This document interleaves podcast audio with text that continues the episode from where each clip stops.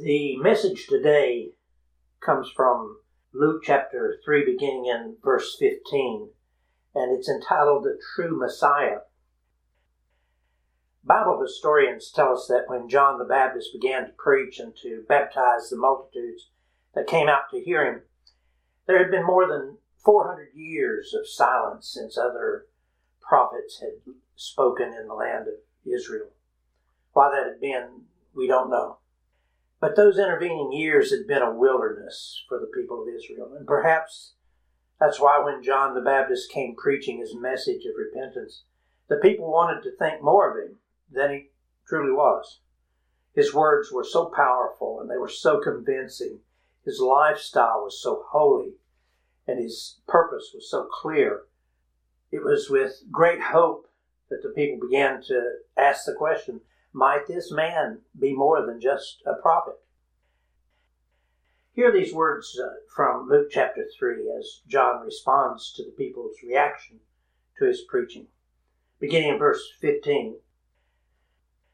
Now, as the people were in expectation and all reasoned in their hearts about John, whether he was the Christ or not, John answered, saying to all, I indeed baptize you with water, but one mightier than I is coming whose sandal straps I am not worthy to loose. He will baptize you with the Holy Spirit and fire. His winnowing fan is in his hand, and he will thoroughly clean out his threshing floor and gather the wheat into his barn. But the chaff he will burn with unquenchable fire. And with many other exhortations he preached to the people. But Herod the Tetrarch, being rebuked by him concerning Herodias, his brother Philip's wife, and for all the evils which Herod had done. Also added this above all, that he shut John up in prison. When all the people were baptized, it came to pass that Jesus also was baptized. And while he prayed, the heaven was opened, and the Holy Spirit descended in bodily form, like a dove, upon him. And a voice came from heaven which said, You are my beloved Son in you I am well pleased. Now, even though there had not been a prophet in Israel for over 400 years, during these days of John the Baptist, there still were many devout believers in Israel who were faithfully looking forward to the coming of the Messiah, the consolation of Israel. And so, as John came preaching the message of repentance for the forgiveness of their sins, the people's hopes were greatly heightened. And as we know from even before his birth, the Holy Spirit had filled this prophet from God. And now the Holy Spirit flowed freely with all the words that John would preach. And as the people listened to John's words, strange and wonderful changes began to take place within their hearts. They now had the desire to turn from the behaviors and lifestyles that they once enjoyed. And so they asked John, What shall we now do? And John, being filled with the Holy Spirit, knew exactly what to tell them. The instructions he gave them were commands that they truly should have known already from the scriptures, but somehow they had failed to learn. Simple but practical acts of righteousness. He said, if you have extra clothing, then share that clothing with others. If you have extra food, share it. If you're a tax collector, collect only what is right. If you're a soldier, treat people with kindness and be satisfied with your wages. Changes like that were taking place within the hearts of these people. And those are an outward evidence of an inward conversion, a turning of a person's heart away from sin and towards the purposes of God. Conversion may not always immediately result in salvation, but conversion is a first step. And as it was with these dear people, when spiritual changes are working their way through our souls, we can't easily understand how we're supposed to respond. These people only knew that their hearts were crying out within them to go on further and to learn and to know and to experience the things of God. That is the way of God's Spirit, and that's the way of His plan within our souls. He first cleanses our heart from sin through repentance. And then His Spirit begins to groan within us, causing us to yearn for more of God and to seek after His presence to fill that empty place where sin used to reside.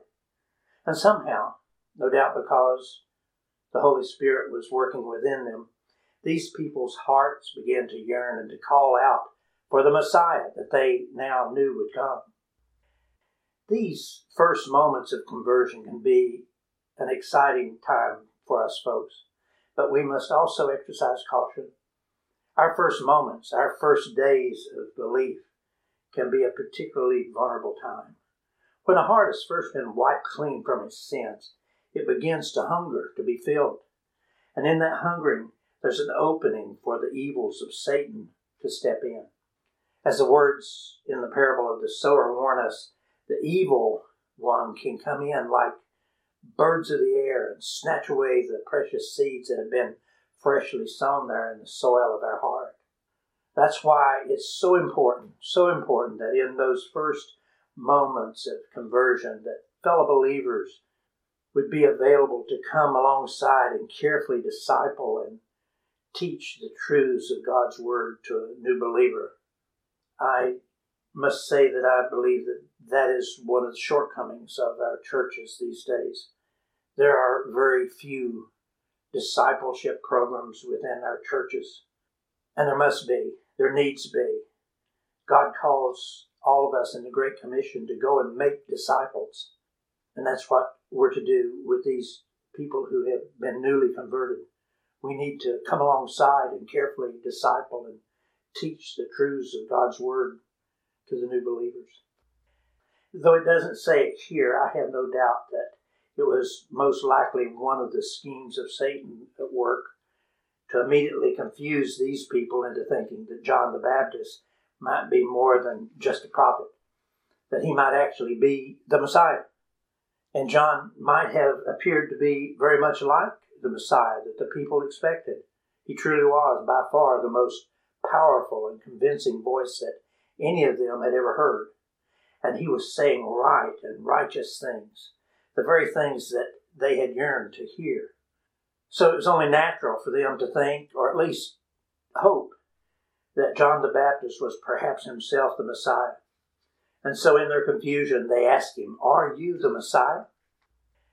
Had John not been so filled with the Holy Spirit, even from his birth, and so committed to his calling, he might have succumbed to the temptation to allow the people to exalt him and to worship him.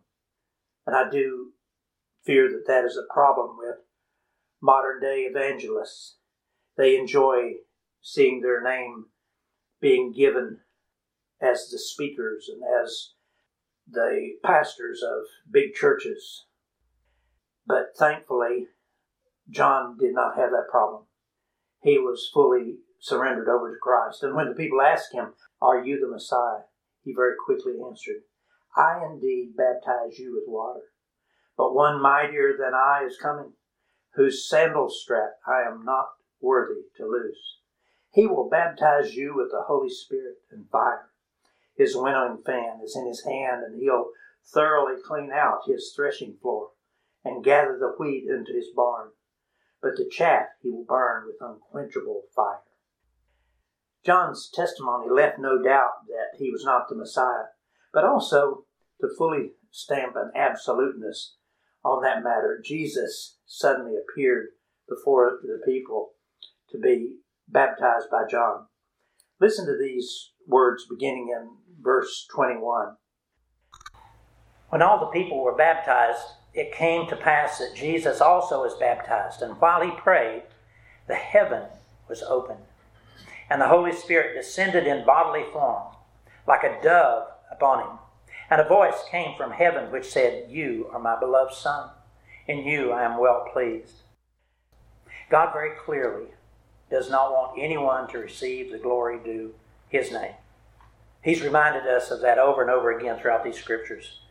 He's declared that we shall put no other gods or would be gods before him and neither should we put people before him. That's an important lesson. That's a very important lesson that we should never put people before him. Here, in a very decisive way, God let those people then and you and me now know that it was Jesus and not John the Baptist who should receive the glory. And after Jesus was baptized, the Holy Spirit then descended upon him in full view of all the people so that they would not be mistaken. And then God spoke like thunder out of the heavens, declaring about Jesus, You are my beloved Son. In you I'm well pleased. There was to be no doubt, no question. Jesus was the Messiah, the anointed one, the one who had come to save his people from their sins. John here was only a messenger and he was a forerunner. He was sent out ahead of Jesus to announce his coming. And that he was not the Christ.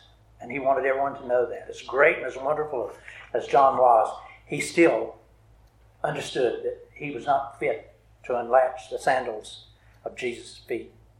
And to fully confirm that, John was not the one who would bring salvation to the people. We're told here that not long after this, not very long after this at all, John was then put into prison and then killed by King Herod for speaking against Herod's scandalous behavior with his own brother's wife. Again, God was decisive, and for a reason. He wanted the people then and us now to know very clearly that it is Jesus, his only begotten Son, who is to be our Savior. John could only baptize with water, but Jesus would do something far, far more wonderful, more precious, more profitable to them then and to you and me now. Through his death and his resurrection, Jesus would bring full and complete remission and forgiveness of our sins. And then he would do a very special thing. He would then baptize us, you and me, with the Holy Spirit and with fire. Folks, I confess to you that I truly do not fathom the full meaning of those words in verse 16 that he'll baptize you and me with the Holy Spirit and fire. But I do know that these simple words are wonderful beyond imagination, beyond our comprehension. Now, our charismatic friends claim that these words are a special gift from God that comes to reside within us. It's a gift that causes us to speak in tongues, tongues that we don't understand, a gift that gives them great personal joy and peace. And perhaps that might be true. But again, I confess, I have not yet myself experienced even a small measure of that manner of being baptized by the Holy Spirit and fire. And I do fear that no particular denominational doctrine has a complete grasp of God's true meaning of those words, not our own and not the charismatic folks. None of us do. I only know that if we could truly begin to comprehend these words, and if we truly begin to appropriate them for our souls, we will be completely different people. We would no longer allow our souls to be a little bit Christian and then a whole lot carnal. We would instead gladly exchange our wretched sinfulness for the joys of the righteousness of Christ. May I suggest that deep within these few words rests much of the work of sanctification, where he tells us that he will baptize us with the Holy Spirit and fire. That that is much the work of sanctification that we read about all through the New Testament. That within these few words, there's a difference, that a difference, a change will begin to take place within our souls that's beyond our imagination. Within my own meager ability to understand, I believe that in these words, God is telling us that to be baptized with the Holy Spirit and fire is for Him to fully envelop, to fully saturate the heart, soul, mind, and spirit of a believer with the person and the presence of His Holy Spirit. I've thought, how, how does that manifest itself? Firefighters use an expression, fully involved, when they're describing a house that's being completely engulfed in flames and is beyond putting out. For me, it seems to be that being baptized with the Holy Spirit and fire, that's what it might look like. To be fully involved, to be fully engulfed with the power and the presence of the Holy Spirit, so much so that nothing can quench the mighty power of the Holy Spirit. And again, I have not experienced that, but I want to. That is what I want. I want that for me. I want that for my family. I want that for you and for your family to be baptized with the Holy Spirit and fire. But let me hesitate now for a moment and give each of us a strong warning. To be baptized with the Holy Spirit and with fire will probably not mean only pleasant days and peaceful, serene moments. Yes, the Holy Spirit is our comforter. And that's mostly what we think of when we think of the Holy Spirit. And so, yes, He is our comforter. However, one of the most important attributes of the Holy Spirit is also, listen, is also to convict and to cleanse each one of us from sin. And often that can be very, very painful, especially for those sins that we want to hold on to. And there are many of those. You and I might not like to admit that, but we have sins that we like to hold on to. And it can be very painful when we have to give those up. Listen to what the Lord says here in beginning of verse 17. His winnowing fan is in his hand. He will thoroughly clean out his threshing floor and gather the wheat into his barn. But the chaff he will burn with unquenchable fire. This is a word picture of what the Holy Spirit, if you and I are baptized with the Holy Spirit and fire, what the Holy Spirit is going to do. He says, His winnowing fan is in his hand. He will thoroughly clean out his threshing floor and gather the wheat into the barn. But the chaff he will burn with unquenchable fire. You and I in our day might not be able to easily imagine what these words are saying to us. Few, if any of us, have ever been on a threshing floor. But the wheat is encased in a husk that has to be removed in order to get those precious kernels of wheat out of them. And to remove that husk, that chaff, it's a hard process. It's a hard process, but it must be removed. And that chaff, then, being of no value, is burnt up. Folks, this is such an excellent word picture that God is using. These are words of promise, but they're also a stern warning that much of the process that takes place is going to be difficult for us because it needs to clear the way for our hearts to be cleansed from all of those old sinful habits and inclinations that need to be burnt up. That sanctification and its process surely can be painful because that fire singes, it burns, and it scorches every fiber of our being and it will utterly destroy all of the sinful ground that remains within us. So, if you pray right now to be baptized with the Holy Spirit and fire, you need to be prepared for some very, very difficult times ahead. God is a jealous God. He will absolutely use the Holy Spirit's fire to do its true work. And, folks, that will surely hurt. But also know without fear that God truly is trustworthy with our souls, with our spirits, with our flesh. While, yes, He will utterly destroy each of the sins within us, He'll also fully restore all that His fire cleanses within us. God is a dear, loving Father, and He is so trustworthy as a Father.